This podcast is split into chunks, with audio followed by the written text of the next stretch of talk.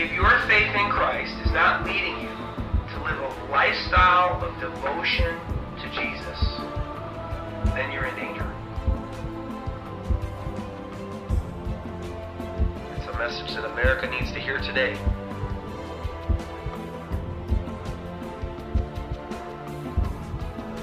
Not everyone who says to me, Lord, Lord, shall enter the kingdom of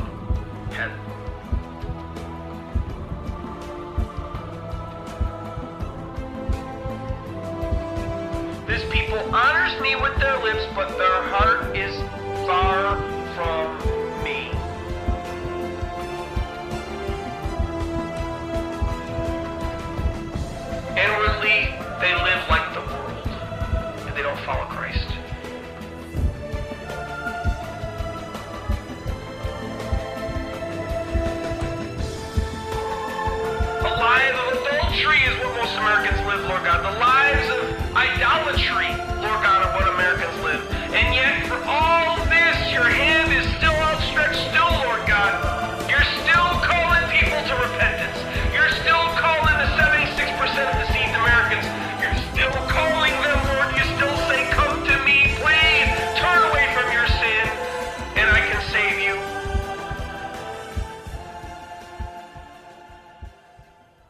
morning, everybody. Good morning.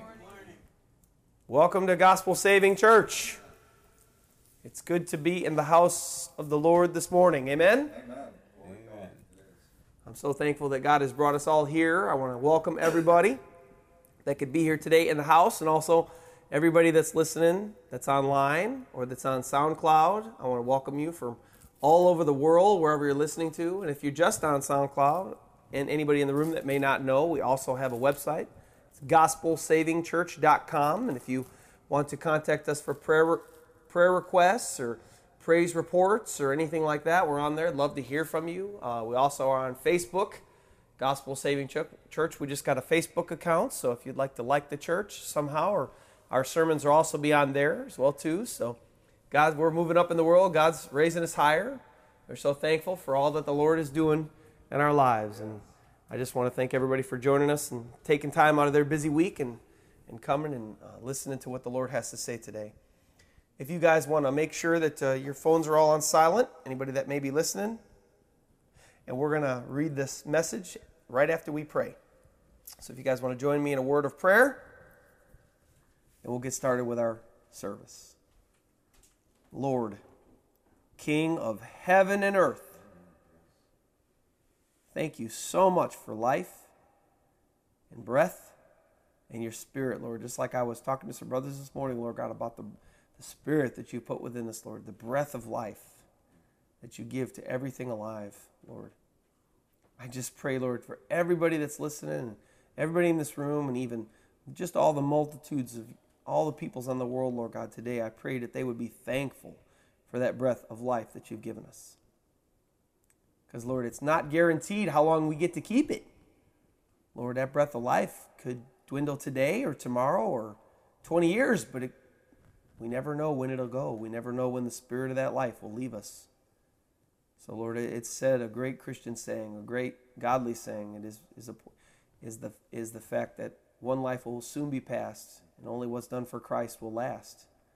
So, Lord, I pray that we would make it count. Make these lives count. We just get but a breath on this planet, Lord. I pray that we'd make this life count, Lord, for you. Anyway, Lord, I pray you bless the service and bless the message and bless our hearts as we hear it, Lord. And I pray you'd encourage us and, and move in our hearts, Lord God, to do the things that you called us to do and to be obedient to the scriptures, Lord, as we listen here today and as we read. And as I, I pray, Lord God, we get involved. We get involved in the things that you've called us to do. I pray we get involved. And Lord, most importantly, Lord, I pray you'd speak through me today. And it wouldn't even be like me speaking up here, Lord. You just do it all. Because I pray you'd teach us all by your Holy Spirit today, Lord God. Not me, not just the man Ed, just your spirit. I pray you'd teach us all. Lord God, keep the devil out of this place. Keep that devil out of our minds, Lord, distracting us. I pray that you'd keep this place nice and calm, but give us excitement, Lord, by your Holy Spirit when we hear the words of the truth. Lord, we love you and we praise you. And we ask these things in Jesus' mighty name. Amen. If you guys want to open your Bibles to Matthew chapter 10. We've only got two more weeks in Matthew chapter 10, and then we'll be in Matthew chapter 11. Matthew chapter 10, going to be in verse 34 through 39. Six verses today.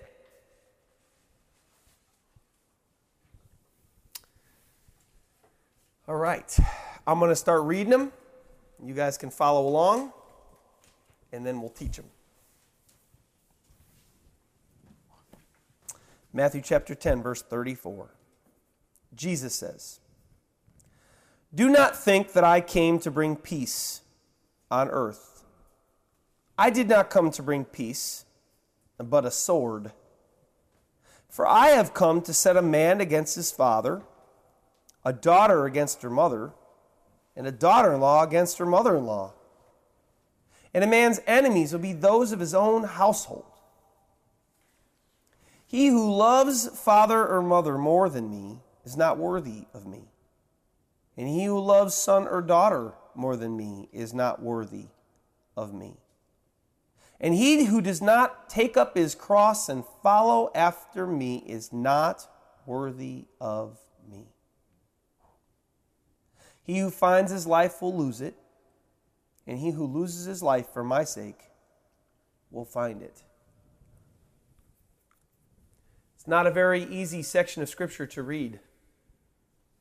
It's not very easy. In fact, it's one of the more difficult ones to read.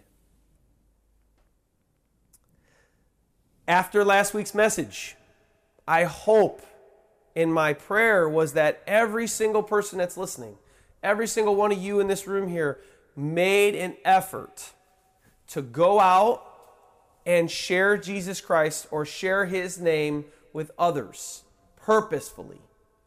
I hope and I pray that you did because that's exactly what Jesus told us that we were supposed to do when we read verses 32 and 33 of Matthew chapter 10 last week.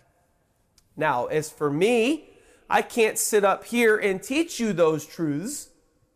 I can't sit up here and tell you this is what the scripture says, peoples, and then not go out and do it myself. Because that's called hypocrisy. And Jesus didn't have very many good things to say. Well, he didn't have any good things to say about hypocrites, period. So I myself made a conscious effort this week, more than probably in a long time, to go out there and profess the name of Jesus Christ more. I challenged you to do so. I still challenge you again this week to do so. If you say that you love Jesus, if you say you love him, if you say you're following him, I challenge you to go out this week and bring up his name more. I'm not talking about going out and having to have a full witness or breaking somebody down theologically or real the deep things. I'm just talking about in your conversation. Just whatever, whatever you're saying. Jesus loves you, or hey, God bless you, or I love Jesus, or oh, thanks to Jesus, I'm doing great, or you know, something like that, because that's what Jesus said that we ought to be doing, is doing that. So I was challenged by the Lord to confess Him more, because um, again, I can't teach these truths and not live them myself. So as I did this week, of course, the times when I have times to, because we all have times that we can do that, is of course at my job and my jobs. I have two jobs, two part time jobs, which I won't give the names of those jobs because I don't promote any business. Because as I told one of my coworkers this week, my benefactor is Jesus Christ. He's not my jobs because Jesus Christ has given me my jobs. So if I give the credit to my jobs for hiring me, that's not giving the credit to my Creator. So as I profess the name of Christ this week one time, I had a fellow walk into my job and he said, "How you doing today?" And I said, "Thanks to Jesus Christ, I'm doing great." And don't you know, Ugh, with a hand wave was all I got as he walked away. And then he didn't even see me when he was leaving from my job. He made sure to go out another exit of the place that I worked. And as I was in my getting my stuff ready to go to work, as I started my job just uh, the other day, a couple fellas in the break room were talking about football. And, you know, one of the guys said this about the Dallas Cowboys, another guy said this about this team, and this guy said I hated this, and I made a comment about, you know, the guy said, I hate those Dallas Cowboys, but I but I pray that they lose. And I kind of stepped up and I said, Well, don't you know that's kind of that's kind of ridiculous. I said, because if if you hate someone or hate something, the Bible says if you can't forgive them, then God doesn't hear your prayers. I said, but then you say you hate, but then you also said I pray for them. And he didn't have very much nice to say to me. So as I left and I was professing the name of Christ more, I went and to clock in and get my stuff ready and go on. And one of my managers says to me, "Oh, Ed, how you doing today?" And I said, "Oh, thanks to Jesus, I'm doing great." And then while I was in there, some of the people that were in there, actually the, the manager, the main manager of the store said, "Oh, he commented about Jesus a little bit and everything." And as I was leaving, one of the managers steps out in the hallway and she says, uh, Hi, Ed. Uh, I thought, you know, when we first started here, when I first started here, we had talked to you about, uh, you know, that uh, solicitation. And I said, Oh, ma'am, I won't give her name. I said, Oh, ma'am, I said, you know, you know how I am. I said, when I'm around, I said, Jesus, Jesus is just the topic. Oh, yes, yes, yes, yes, I know, but but I work for the company. And I said, Yes, I said, Yes, I work too. I said, but my, my benefactor is Jesus. I said, because he gave me this job. And then it dawned on me as I was walking away, and she just kind of laughed and everything. But she was being serious, but she didn't want to knuckle down on me too hard because she knows how I am. As I was leaving that place and as I was walking away, the Lord was talking to me. And here's what the Lord said The Lord said, Isn't it funny how that word solicitation is brought up because you bring up my name? I said, but what about those guys in the break room that were talking about the Dallas Cowboys and football? How come she doesn't get on them for talking about solicitation? But it's only when my name is brought up. It's only when my name is mentioned that that, that, that, that, that evil word solicitation is brought up because it's not solicitation to talk about something of your own interest because that's all I was doing was talking about what I was interested in. Jesus. I'm not interested in football. I'm not interested in sports cars. I'm not interested in the sun or the moon or the sun, only when they relate to Jesus. But that word never gets brought up when football or soccer or the sun or the weather is being brought up, even though those terms, those things don't have anything to do with the business that you work for, that word's never brought up. It's only when the name of Jesus is brought up. Isn't that funny? Isn't that strange? No, it's not strange because there's one devil and there's one God. And that one devil hates that one God and he hates the name of that one God. Because you never hear Allah blasphemed. You never hear Buddha blasphemed. You never hear Krishna or Vishnu or the sun god or the moon god be blasphemed. It's only the name of Jesus Christ that people blaspheme. And It's only the name of God that people have a curse word out of. Well, if one devil hates that one God, of course he's going to hate that one name. And so, what is one name that's hated more than any name in the whole world? It's not Hitler. It's not Stalin. It's not Barack Obama. It's not President George Bush. It's Jesus Christ. It's Jesus Christ. So, why did I bring up these examples today to start my message? Because it was purposeful. Because I don't just like getting up here and telling my stories, because I could do that in fellowship time, but it's purposeful. Read verse 34 again with me. What does Jesus say? Do not think that I came to bring peace on earth. I did not come to bring peace, but a sword. Just like I said, you bring up the Savior's name, and what happens? There's a great divide. There's a great sword that's brought just because of the name of Jesus. Just because of the name of Jesus. We just read him say, I did not come to bring peace, but a sword. These real life examples that I just gave, that, that just happened to me this week, were exactly what happened to me this week at work. Jesus here in verse 34 wants to make sure that we're we always have it in the front of our minds. What's what can happen? What's probably going to happen when you bring up the name of Jesus? Because he said it was going to happen. And that's what I experience.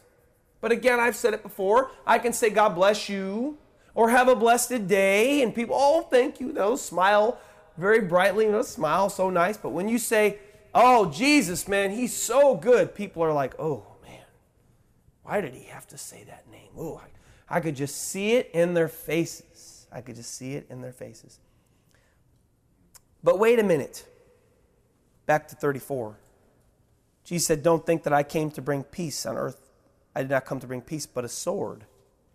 Didn't he tell his disciples in John 14, 27, Peace I leave with you, my peace I give to you, not as the world gives, do I give you? So what's the deal? Is Jesus contradicting himself here? He says, I didn't come to bring peace, but a sword. And then he tells his disciples, I did not, I, I came to give you peace, and my peace I give to you. Absolutely not. Verse 34, notice it says, He did not come to bring peace on earth. It would be the world. In John, he says, He brings it to the individual. He brings it to the individual. Because he, could there be peace on earth? Could there be? You think there could be peace on earth? I think that there could be. I think if people would stop hating the name of Jesus Christ, I think if people would surrender their lives to Jesus Christ, I think that there could be peace on earth. Jesus did say in Matthew 11, 28 to 30, He said, Come to me, all you who labor and are heavy laden, and I will give you rest. Take my yoke upon you and learn from me. For I am gentle and lowly in heart, and you will find rest for your souls. For my yoke is easy and my burden is light. So, again, sure, there could definitely be peace on earth if just everybody would surrender and fall on their knees and repent before the holy name of God and Jesus Christ. So he says in here, verse 34, no peace but a sword.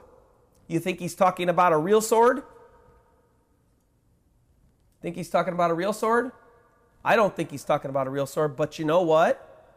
People on this planet Earth really literally use this scripture to say and to justify violence in the Christian faith. Isn't that something? They absolutely do. They well, Jesus didn't come to bring peace. He, he came to bring a sword. So is that true? You think did Jesus want us, his followers, to kill people with a sword? You think that's what he did? Did he come to bring a sword? Did he was he going around and slashing people open and cutting people open and making people threatening people with a sword as he went out and preached his message? Did he do that? It's a shame that people take the Bible and they twist it, isn't it? It's a really a shame when people do that. If you accept this view, if you're out there somewhere and you think, well, sure, Jesus, yeah, Jesus said it, so therefore we got to take the Bible literally. And after all, you know, so many people don't take the Bible literally, so we have to take it literally.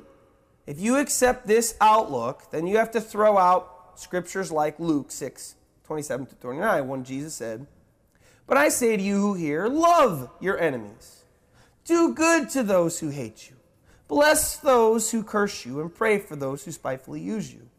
To him who strikes you on the one cheek, offer the other also. And from him who takes away your cloak, do not withhold your tunic either. You have to throw that one right out the window. Love your enemies. If, if you're supposed to bring a sword and kill your enemies, then why did Jesus say to love your enemies? And Peter, Garden of Gethsemane. If you remember Peter, Jesus, the guards are coming to take Jesus. And as they're there and the guards are about to grab him, Peter draws a sword and strikes off this dude Malchus's ear, servant of the high priest. And Jesus stops him and says, Put your sword away. For those who live by the sword will die by the sword. And then he picks up the man's ear, he sticks it back on his head, and he heals the dude. And how about Jesus' whole life, his whole ministry, all three and a half years that we have of him preaching, where he didn't raise his hand or get violently and, and get violent and attack somebody. His whole ministry, the, all the years that we have wrapped up in Matthew, Mark, Luke, and John, and then the teachings of his disciples afterwards.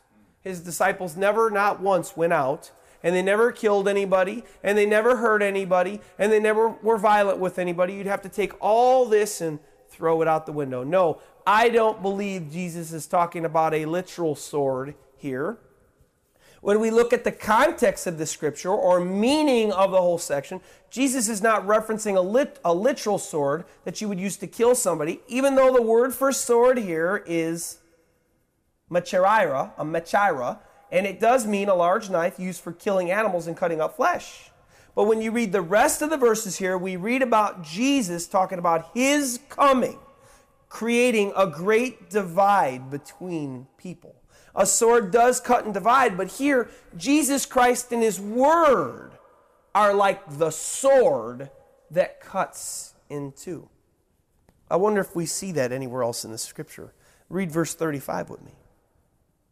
For I have come to set a man against his father, and a daughter against her mother, and a daughter in law against her mother in law. Stop there. So he gives us the sad fact why this scripture is so hard for me to read. He gives it to us right there in verse 35. Now, the Greek word for to set a man against his father or mother, to set a one against, you're going to get a kick out of this because God really kind of I, I kind of was like so excited when I read this over. So the Greek word for to set is desazo, and it's defined as to cut into parts or to sever. So when Jesus said, I came to set a man against, he wasn't speaking about a literal sword dividing into, but he said that his coming again would be like a sword that would divide. To set against, that meant to divide to cut into parts. So, because of Jesus, family members would be cut in two. Their ties would be cut in two. It's funny because we just read that Jesus said, I came not to bring peace, but a sword. And that's exactly what the scripture lines up. It, it's exactly what we find in the scripture when we read the next verse. Isn't that something? So, like I said again, sadly, this whole section is so hard to read because Jesus gives us the reality he gives us the sad reality of the depth of persecution that someone would face just because they decide to love, follow, and confess Jesus Christ before others. This is a deep type of persecution. This type of persecution cuts you hard. You know, when people in the world people at my jobs, you know, they don't like what I say about Jesus. That's that's one thing. Those are strangers. And yes, it doesn't feel good. It doesn't it's not fantastic and it and it hurts. Yes. But when somebody in your family, your own son, or your own father, or your own daughter, or your own mother, or your own mother in law hurts you, or they're divided against you because of the name of Jesus Christ, it hurts. It cuts you deep. It's unlike anything that anybody in the world could cut you with because those people are intimate with you. Those people are, you know, they're, they love you and you love them. And you think, how is it fair? I just, I want to love my God. Why is it that my family is turning against me? Even look at verse 36. And a man's enemies will be those of his own household. I have a good brother in the Lord who some years back he decided to start following Christ. He read in 1 Corinthians how God says that those who fornicate and those who do this and do, those who do that, they shall not inherit the kingdom of God. And that scared him. So he got scared into life. He got scared into surrender to Christ. And so he stopped fornicating. He was living with a his beloved girlfriend that he wanted to marry so bad, but she wouldn't follow Christ. She refused to follow Christ. So what ended up happening, that was his own flesh and blood, basically. They had been together for years. They were intimate together. They loved one another. He loved her with a deep, deep love. But because of his decision to follow Christ, because of his decision to love Christ, she left him and cut it off. I can't marry a preacher man. She left him and cut the ties that bound them. All because of Jesus' word coming true in this passage right here. Which I bring this up. It's not actually part of the sermon. I wasn't actually going to say it, but God puts it on my heart. I'm always, God is always using me to show people how the Bible is true. Like, not just because the words are there, but, you know, we know the Bible's real because what it, is what happened in the Bible, does it really come true? Absolutely. And here's another section where, in real life today, right now, people, family members, are being divided just because of the name of Jesus Christ. They're being divided. Exactly what Jesus said was going to happen here. So, the fulfillment of what Jesus Christ said here is happening. It's still happening today. And this book was written almost 2,000 years ago. How in the world, if the Bible was a big fairy tale, how would this scripture still being fulfilled? How would this scripture still be being fulfilled to this very day, 2013? I myself, in case you don't know, and yes, I asked permission. I myself, when I first started to love Christ, when I start, first started to follow Christ, when I first got saved, my own family was against me too. My own father was against me. He didn't choose to love Jesus at that point. He chose instead to go against me. And he went against me, and we would argue, and I would just try to tell him about Jesus, but he would come against me. But thanks be to God, as I was preparing for this message, I started to cry. And you know why I started to cry? I was so excited because, as we're going to see in a little later as we go on in the scripture, but Jesus says that we can't love our families or our mothers or our fathers or our brothers and sisters or our children more than we love Him. If in that what He only says that as we're going to we're going to read it a little later. He only says that because if we choose to do that, then we have to choose one. We can only love one the greatest in our lives. And if I would have chose my family to love them over Christ and said, well, if I just get rid of this Jesus, my dad will love me again. He'll, he'll, he won't, you know, he won't be against me. And I started to cry when I started to think about that because since my father has come to the Lord. But if I would have left, if you would leave Jesus, if you walk away from Jesus because of a family member or somebody that you love that doesn't like the, your decision to follow Jesus, if you stop loving Jesus, how do you know that by your love for Jesus Christ, even though they're divided against you, your family won't come to Christ too? So I was so excited when God showed me that. You stuck it out. And look at the result of you sticking it out. I said, Praise you, Lord. I was crying for joy. I was crying for joy. Unbelievable. But persecution in the world hurts, but persecution of your family hurts a hundred, a thousand times worse. And it's no reason. Jesus said, there's no, Jesus doesn't waste his words.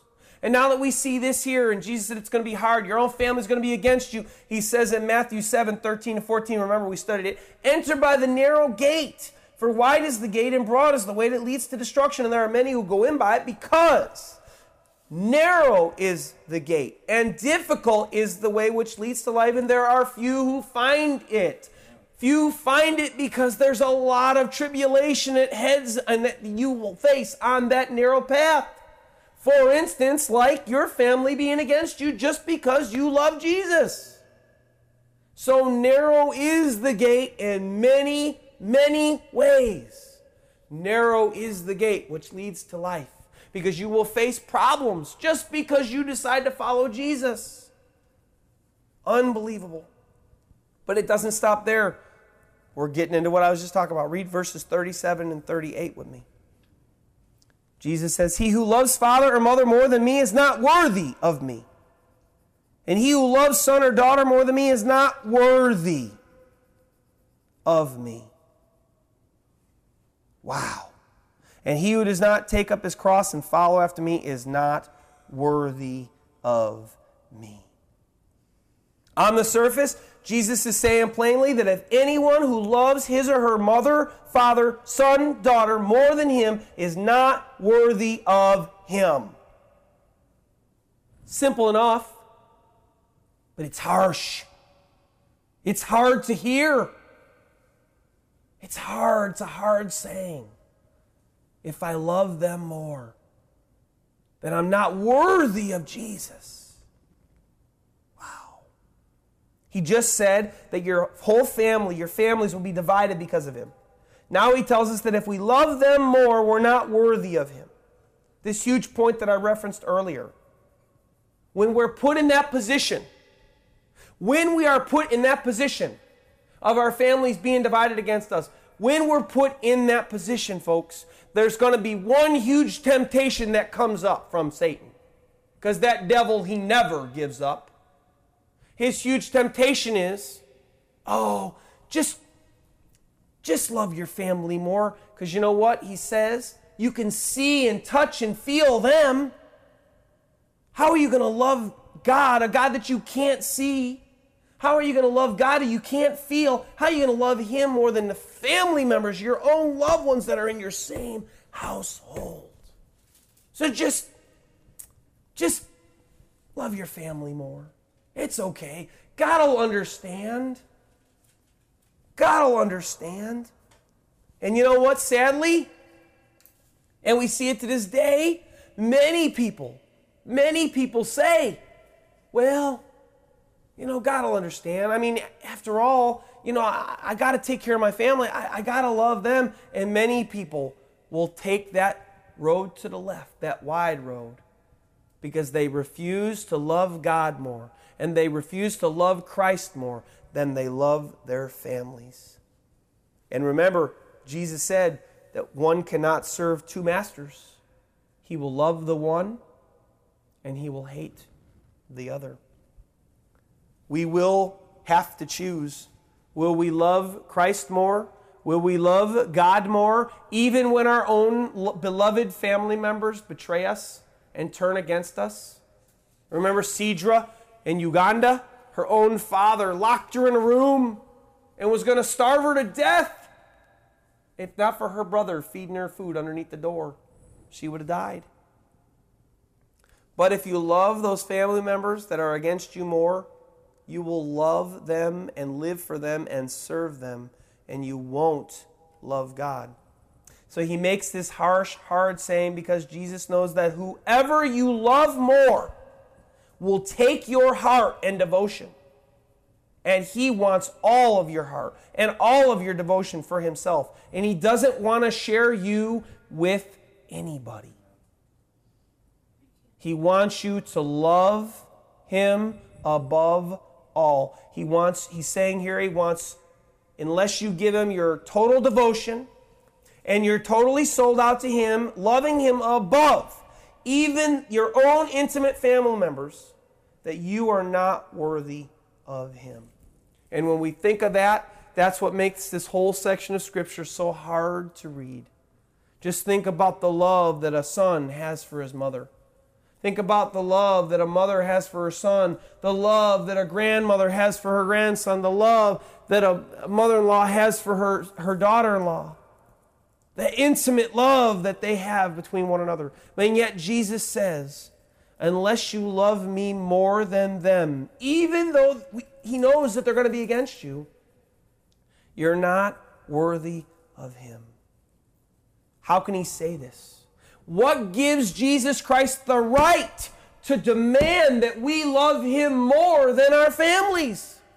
What gives him the right to say this? Remember, Jesus was God wrapped in human flesh, and he came down to earth to save sinners from death. Well, listen to these two verses because this is another aspect of this section of Scripture, and we actually see how Jesus Christ can expect us to love him more than we love our families. Does this sound familiar to you? Someone said, You shall have no other gods before me. And you shall not make for yourself a carved image, any likeness of anything that is in heaven above or that on earth beneath, or that that is in the water under the earth. You shall not bow down to them nor serve them. For I, the Lord your God, am a jealous God. And the definition of jealous is, listen to this, intolerant of unfaithfulness or rivalry. No one can be of equal love when someone is jealous. When someone is jealous, he wants your whole, all of you. He wants your all your love. He wants all your devotion. And if you love someone else equally, jealousy burns. And he says, No, I want them all. That's jealousy for you. And we just heard God is a jealous God. But does that sound exactly like what Jesus Christ said here? I want all of you. You have to love me above everybody, even your family members that are going to persecute you, even your family members that are going to be against you. You got to love me more. Those two things that I just read sound very familiar, don't they? Except for one of them was out of Exodus chapter 20, when God gave Moses the Ten Commandments, and one of them is out of Matthew chapter 10, verse 37. Jesus just gave himself, you know what he did? He just gave himself equality with God again. Jesus just said there, I am God. I'm a jealous God. That's what Jesus just said right there. I'm a jealous God. And yet we still have people today that claim that Jesus is not God and Jesus wasn't the Son of God. Even though Jesus and God, whether Matthew chapter 10 or Exodus chapter 20, both had the same requirements to following them. They both had the same requirements to following them. Isn't that awesome? I love how God I love how God sets his word. So now in verse 38, he switches gears a little bit and he goes a little deeper, the type of devotion that he wants from you. Verse 38, he goes a little deeper. He said, Your devotion, I'm, I'm not done with your devotion. And I'm going to tell you here, this is where the title of the sermon came from. The title of the sermon is, What is a Christian? And a Christian is verses 38 and verse 39. Read verse 38 with me. He who does not take up his cross and follow after me is not worthy of me. Notice the word and is there, which is to show us the changing of the topic just a little bit. Verse 38 And he who does not take up his cross and follow after me is not worthy of me. It's not but, or it's not along with. It's a kind of a little bit of a switch gears. It's a little bit of a new topic. What is a Christian?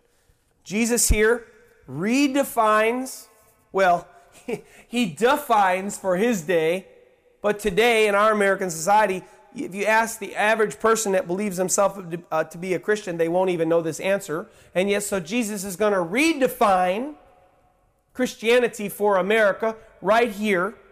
And he who does not take up his cross and follow after me is not worthy of me. Well, there was only one reason. One reason why somebody in Jesus' day took up a cross. And the only reason that was the only reason that somebody took up a cross in Jesus' day was to go and die a slow, brutal death. And while they were walking along, people would be mocking at them, and jeering them, and persecuting them. Well, doesn't that sound like the average Christian, the real sold out Christian in this world today? Doesn't that sound like exactly what happens to them? We get jeered at. We get made fun of. We get mocked. These hecklers. And he says, and those and follow me. Well, when you follow someone, you obey them. You obey their teachings. You obeys the you obey the ways in which they they live. You watch the way that they live and you live like them. So, what is Jesus saying when he's saying, if those who do not pick up their crosses and follow after me are not worthy of me. In, in other words, God gave me this. Unless you choose willfully to take the death penalty for the sinful ways of your flesh person that you naturally are and start to follow me and obey my teachings, you're not worthy of me. Coming to follow Jesus Christ is like you signing an agreement to put your flesh to death. Unless you pick up your cross and follow after me, you're not worthy of me. Another way, unless you firmly make a decision to put away your sinful ways and live a totally sold out life following Christ and his teachings, you're not worthy of him. If you guys have ever heard that old hymnal Christian song, The cross before me, the world behind me. If you think about that saying, the writer of that song was thinking about this verse when he wrote that song. The cross before me, the world behind me, no turning back, no turning back. What was he saying? He's saying that I'm walking toward the cross, I'm walking toward Christ, and I'm not going to turn back toward the world. I'm walking toward the cross, the cross before me, the world behind me. I put the world, things of the world behind me, and the things of the cross, I put them ahead of me. Jesus wants total devotion from us with our actions of our lives and not with just the service of our lips. He wants real actions from your lives, not just lip service. Paul writes in confirmation to exactly what Jesus says here in 1 Corinthians 15 31. He says, I affirm by the boasting which you have, I that I excuse me, I affirm by the boasting in you which I have in Christ Jesus our Lord, I die daily. Why does he say that? Because if we don't pick up our cross, sign our own death penalty for our flesh, repent from our evil ways, and follow Christ unless we decide to die daily to the ways in which the world and ways in which your flesh wants to live. You're not worthy of Christ. You're not worthy. He also says in Galatians 5 19 or 5, Galatians 5 19 through 24, he says, Now the work of the flesh are evident, which are adultery, fornication, uncleanness, lewdness idolatry, sorcer- sorcery, hatred, contentions, jealousies, outbursts of wrath, selfish ambitions, dissensions, and heresies, envy, murders, drunkenness, revelries, and of the like, of which I tell you beforehand, just as I also told you in time past, that those who practice such things will not inherit the kingdom of God. Those who decide to live in lying, cheating, stealing, adultery, idolatry, fornication, adultery will not inherit the kingdom of God, folks. People that live after their flesh will die and go to hell. But he goes on, he says, But the fruit of the Spirit is love, joy, peace, long suffering, kindness, goodness, faithfulness, gentleness, self control. He says, Against such there is no law. And listen to what he says, which is exactly what Jesus says here in Matthew 10 38. And those who are Christ's have crucified the flesh with its passions and desires. It's exactly what Jesus says right here. Um, if you're Christ, you have decided to pick up your cross. You've decided to put away, you've made a decision, I'm going to put away those evil ways of living.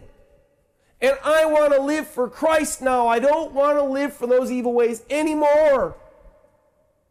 I want to start to practice righteousness. I want Jesus. I need Jesus. I don't want that old way of life.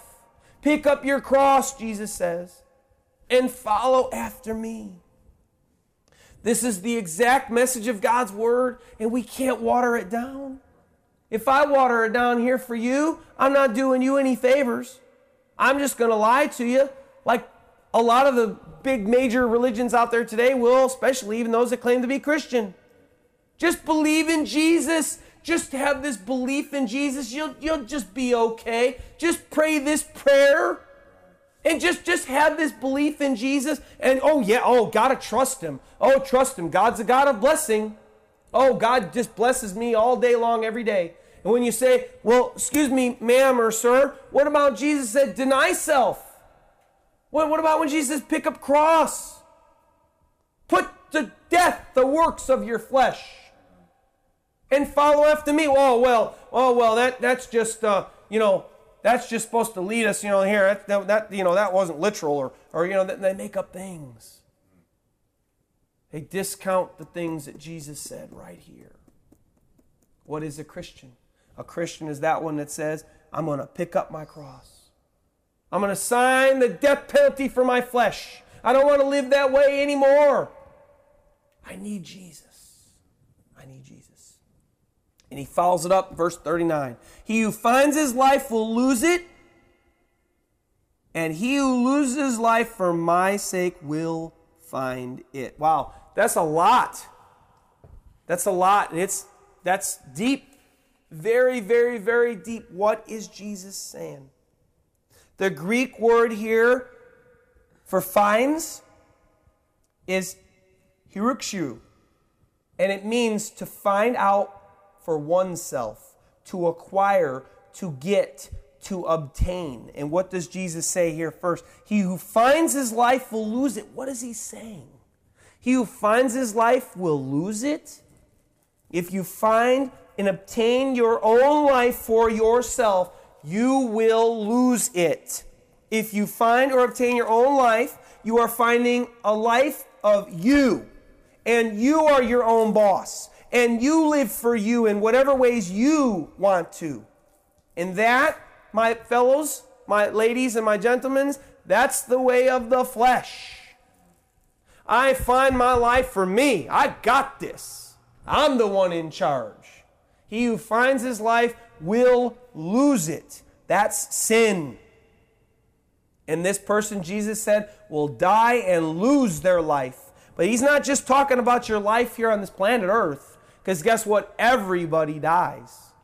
Everybody dies. He's talking about the death of eternity, the death in hell. Paul said, Galatians 5:21, those who practice the ways of a sinful life shall not inherit the kingdom of God. But the second half, and he who loses his life for my sake will find it. But if you lose your life for Jesus' sake, you will find it. What's he saying? If you lose your life for Jesus' sake, if you lose your life or give away the life that God gave you, that belongs to you, it's your right to have and own that life. That's your life. That's your life that you have. God gave it to you. It's your gift, it's your life. But if you lose that life for Jesus' sake, He said you will gain it. That means that you have decided to crucify your flesh with all its passions because of Jesus Christ. Deciding to live for Him and find life in Him and His teachings. Putting down the sinful ways of your life and living life for you. And He says, and if you do that, you'll find eternal life in heaven. And you'll get to be with God forever, with God and His Christ in eternity forever. He who finds his life will lose it. But he who loses his life for my sake will find it. And yes, praise God that he gives us these truths. Praise be to God because he desires none to perish and all to come to repentance. How can he expect us to come to repentance if he doesn't tell us how to come to repentance? How, and he does right here. If you lose your life, for Jesus' sake, if you give your life away, if you surrender your life to Jesus Christ and decide to live for Him and not for you and His teachings and not for you and your ways, then you'll find life. But Jesus just, just did say, we just read that that way was difficult and narrow. And few there be that find it. And why? Because it means putting off the flesh. It means putting down your sinful ways. It means not living for you and you in control anymore.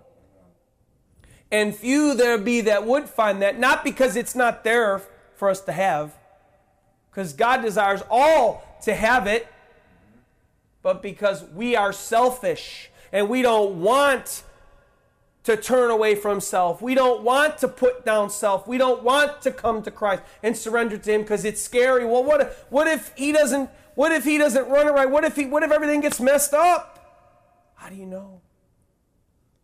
How do you know? God is God Almighty. Mighty big God. He can take care of everything. So there's only one thing, folks. There's only one thing that we need to be asking ourselves today. One question that we need to ask ourselves today. No matter what you call yourself, whether you call yourself a Christian or not, not a Christian, are you picking up your cross daily in following after Jesus Christ? Are you? Are you picking up your cross? Are you daily signing the death warrant for your flesh and coming after Jesus Christ? Remember, Paul said, I die daily. Remember the eternal words I think we're going to be saying when we're in heaven. John the Baptist, in the Gospel of John, chapter 3, verse 30, he said, He, Jesus, must increase, but I, John the Baptist, must decrease. Are you putting to death the deeds of your flesh daily and living a sold out life for Christ? Go through Galatians 5 with me. Give yourself a check. Give yourself a little checkup. Are you living lives full of adultery? Jesus said, even if a man looks at a woman to lust after her, he's committed adultery. Are you living lives of fornication? Having intercourse, being with a woman outside of marriage? Uncleanness. Is everything you do unclean? Lewdness. And God taught me something this week with this one lustfulness. Are we walking around living in lustfulness every day? Idolatry. You know, I'm a, I'm a, I see a lot of kids walking around nowadays, and they can never put down their cell phone. It's in their hand all the time, and they're constantly looking at it, and they walk around it everywhere. They, lo- they walk around with it everywhere, and it's always out, and they just can't, can't stand not to see it. About your car or your job. Do you worship those things? Do you spend more time at your job? Do you spend more time doing those things than you do with Christ? Than you do spending time with Christ? How about sorcery? Hatred. Do you walk around strongly hate, strongly disliking people all the time for whatever reason? Contentions. Are you always contending with people? Arguing with people? Jealousies? Outbursts of wrath? Selfish ambitions? Are you selfish? You want it all for you. Are you selfish? Are you being living a selfish lifestyle? Dissensions, heresies, envy, murders, drunkenness, revelries. Are you partying? Are you going to parties and you're being caught up in parties? Paul said, unless, unless you put off these things, because anybody that practices these things shall not inherit the kingdom of God. This is the death warrant that God wants you to sign for your own flesh. Don't submit yourself to nothing else, to no one else. Don't love anything more than you love God. Don't love anything more than you love Christ. Not even your family, not even your job. Nothing. Will you examine your life today to see if you really worship and serve Christ Jesus with your life and not just your mouth? Can you really honestly say that you love Christ with all your heart, soul, mind, body, and strength? Are you being consumed? Are you going that way? Are you being starting to be consumed with God? Or is he just somebody you call out to when he's 911? Oh, Lord, I'm in trouble. Jesus, help me. Oh, I'm, I'm just in trouble. I need you now. I haven't needed you for three weeks or a month. But oh, God, I need you now. Help me. Make a 911 call. And sure, God, I'm not going to say that God doesn't love that, but that's not a sold out life for Christ. Are you serving other things or are you serving Christ? We just read God say, I'm a jealous God. He, Jesus, wants all of you, not just a piece of you. Does He get all your devotion? Does He get all your worship daily? Are you sold out for Christ? Do people know that you're a Christian? Or do you just speak good words out of your mouth and then do all those things that God said not to do on the side? That's not a Christian.